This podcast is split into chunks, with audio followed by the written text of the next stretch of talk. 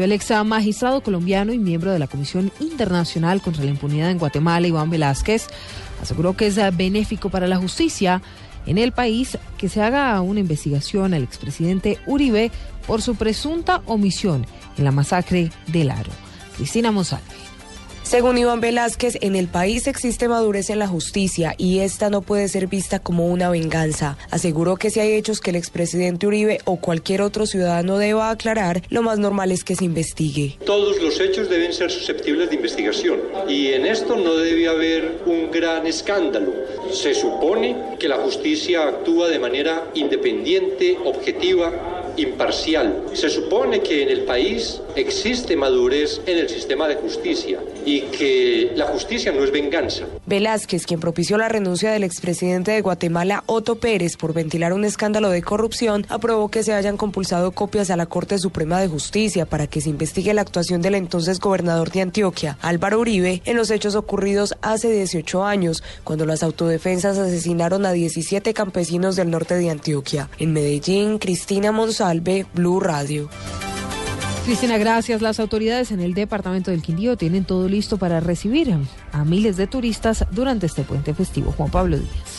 Además del plan de seguridad con el cual habrá más de 2.000 soldados y policías cuidando las vías del eje cafetero, en el Quindío se destaca la presencia de los puntos de información turística PITS para orientar a los visitantes en materia de hospedaje y actividades de entretenimiento. El sargento Ángel González es el responsable de la Policía de Turismo. Donde se le brindará información completa a todos los que visiten nuestro destino. Eh, un llamado reiterativo a que cualquier información, cualquier, eh, cualquier solicitud que ustedes quieran hacer pues en relación con el turismo lo hagan en los puntos de información turística que son los, sitios oficiales, no se dejen guiar por personas extrañas, no compren paquetes en, en sitios no autorizados. A esta hora no hay dificultades en ninguno de los corredores viales del departamento y se espera la masiva llegada de turistas. Desde Armenia, Juan Pablo Díaz, Blue Radio. Juan Pablo, gracias. Ocho, seis minutos en Noticias Internacionales. Por segunda vez, Nicolás Maduro visitó al presidente cubano Raúl Castro en La Habana. Hablaron de cooperación. Daniela Morales. El presidente de Venezuela, Nicolás Maduro, y de Cuba, Raúl Castro, en esta reunión hablaron sobre todos los temas de interés bilateral, como fortalecer la fraternidad y la confianza entre ambos países. En la reunión también se hizo presente el canciller cubano Bruno Rodríguez. Además de este encuentro, ya se han sostenido más en los meses de agosto y septiembre, reuniones en las que se evalúan las relaciones de Cuba y Venezuela, que como lo han dicho los mismos mandatarios, atraviesan por un buen momento. Daniela Morales, Blue Radio.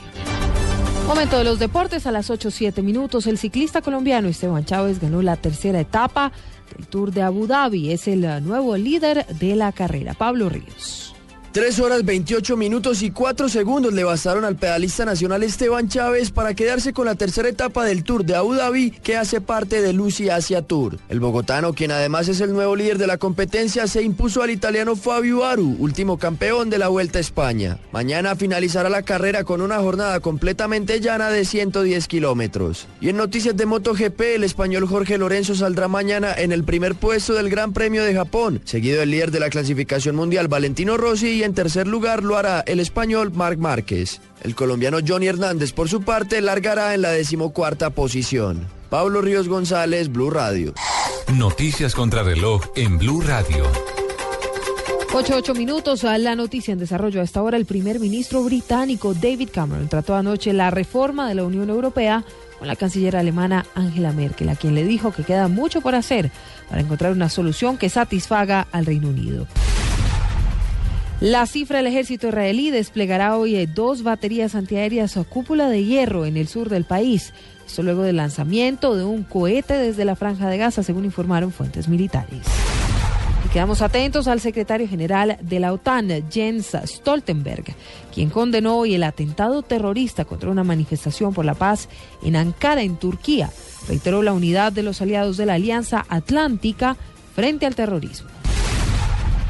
8 9 minutos, esto de noticias, más información en blurradio.com y en arroba blurradio.com. Mientras tanto, noticia importante al cierre, alias Iván Márquez, a través de su cuenta en Twitter, ha asegurado que el gobierno y las FARC acordaron desarrollar un acuerdo sobre jurisdicción especial para la paz el más importante logro en el proceso de paz. Ha dicho que intentarán que este jueves 16 de octubre rubricar el acuerdo sobre desaparecidos en el marco del conflicto. La Comisión Jurídica se estará reuniendo el 17 de octubre en La Habana. Entonces, reiteramos esta noticia de último minuto. Gobierno y FARC han acordado desarrollar un acuerdo sobre jurisdicción especial para la paz.